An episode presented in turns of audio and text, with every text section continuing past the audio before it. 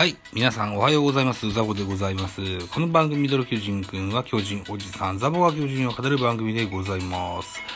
先ほど配信しました、えー、田口広岡トレード話がね、あのー朝配信しようと思ってたんですが、3月2日分を配信するのをすっかり忘れてたので、すぐアップしました。はい。ということで、3月3日の朝分をね、これから収録してみたいと、かように思う次第でございます。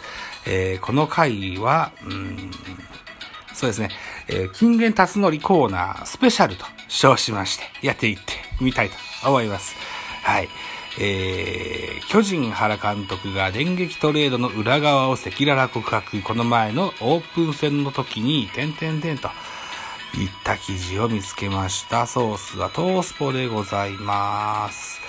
えー、巨人原監原辰徳監督62歳が2日、前日1日に発表された田口和人25歳と広岡大志内野手23歳の交換トレードの舞台裏を明かしたと。まずは今回のトレードについて、双方にとっていいトレードになるというのは、双方が活躍することであるとし、えー田口は打倒ジャイアンツ。我々は戦う時には打倒田口というところ。広岡くんは持っている力を十分にジャイアンツで発揮してもらうというところですね、と語った。えー広岡はショートもこなすユーティリティプレイヤー、どんな活躍をするかを問われると。右の大型選手というのは、坂本勇人の次がなかなか出て、えーいない。北村もいるけれど将来的なことを考えて中心選手に必ずなってくれるだろうと。えー明日からでもいいんだけど、近々そういう選手になると思いますと、大きな期待を口にした。今回のトレードが発表されたのはキャンプ打ち上げの直後で、開幕までも1ヶ月を切っていた。その点については、発表されたのが、えーキャンプ終了直後ということよね。えーレシピ的には、以前からこういうことがあるわけだからさと。し、えーこの前のオープン戦、かっこヤクルトとの練習試合の時にそういう話がああったというふうに思っていいんじゃないでしょうかと。徐々に含み、えー踏み込んだ発言にと。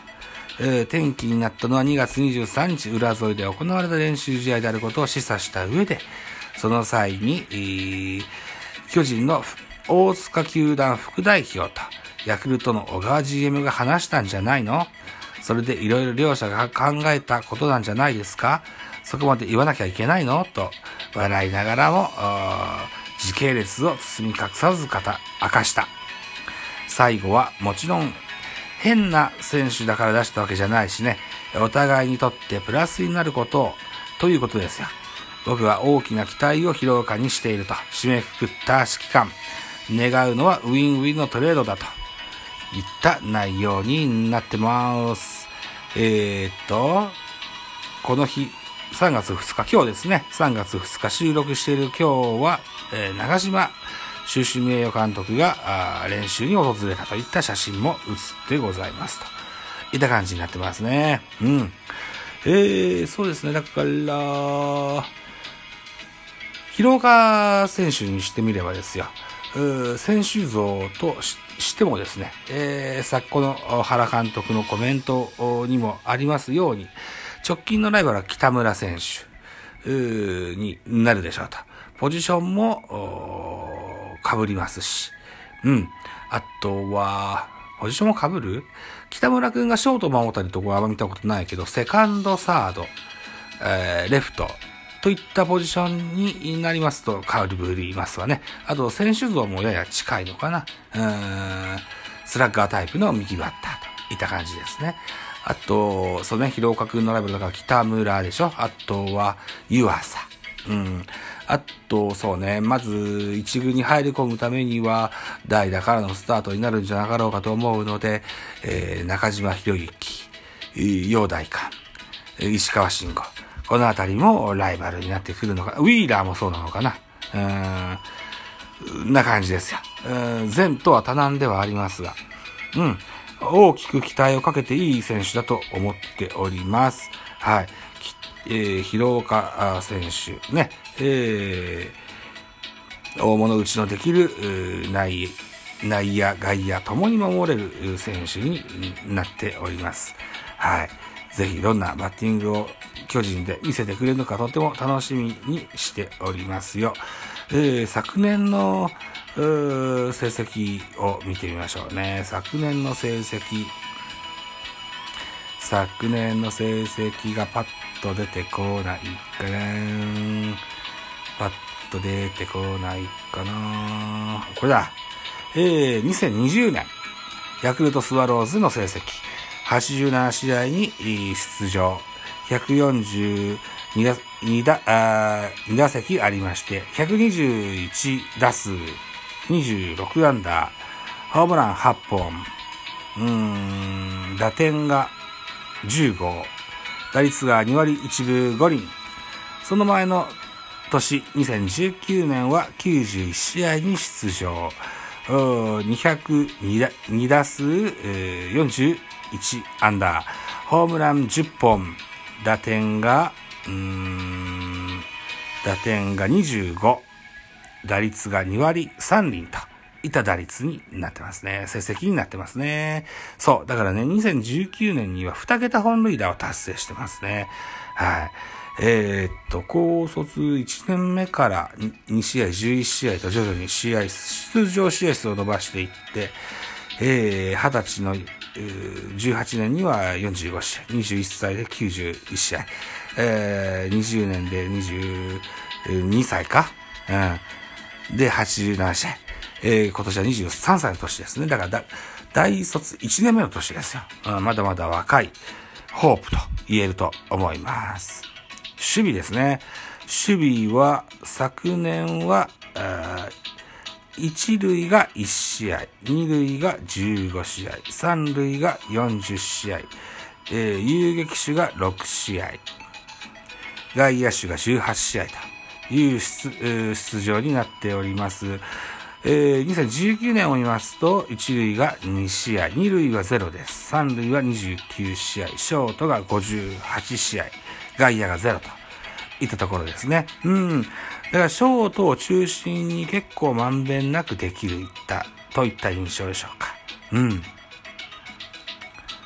そういった意味でやっぱり北村くんだったり、あるいは現在ベイスターズにいます中井大輔だったり、このあたりと似たような印象があるのかな。うん。はい。えー、っと、広岡大志選手ですよ。僕がドラフト前ぐらいに読んだ野球太郎を見ますと、うん、その才能ポテンシャルは、岡本和真をしのぐという歌い文句が綴ってあったことを覚えてます。はい。ぜひ大きな選手になってくれることを期待したいなと。かように思う次第でございますね。うん。はい。えー、っと、何々 ?2016 年にフレッシュオールスターに出場と。うん、8番ショートでデビュー。ベイスターズ戦で1軍デビュー。みたいなね、えー、ことがちらちらと書いてあったりしますね。うん。あ、これは今、ウィキペディア見てますね。うん。なるほどね。うん。はい。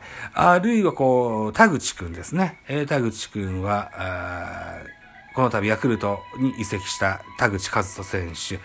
えー、っと、ひろ、高校時代はね、広島新庄高校に所属しておりまして、一個下には、えー、日本ハムファイターズの堀水木選手がいますね。はい。で、えー、現在、オリックスバファローズに所属します山岡大輔選手と、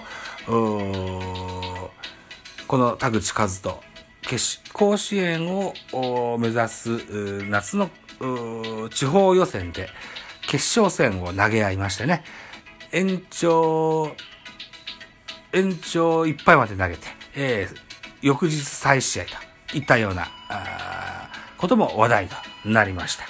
えー、ドラフト3位でジャイアンツに入団した、えー、田口選手。この年はね、ドラフト1位が小林誠司だったんですよ。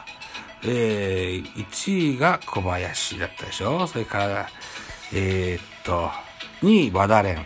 3位、田口。えー、4位が、奥村。5位が平と。いった感じで、2013年ドラフトですね。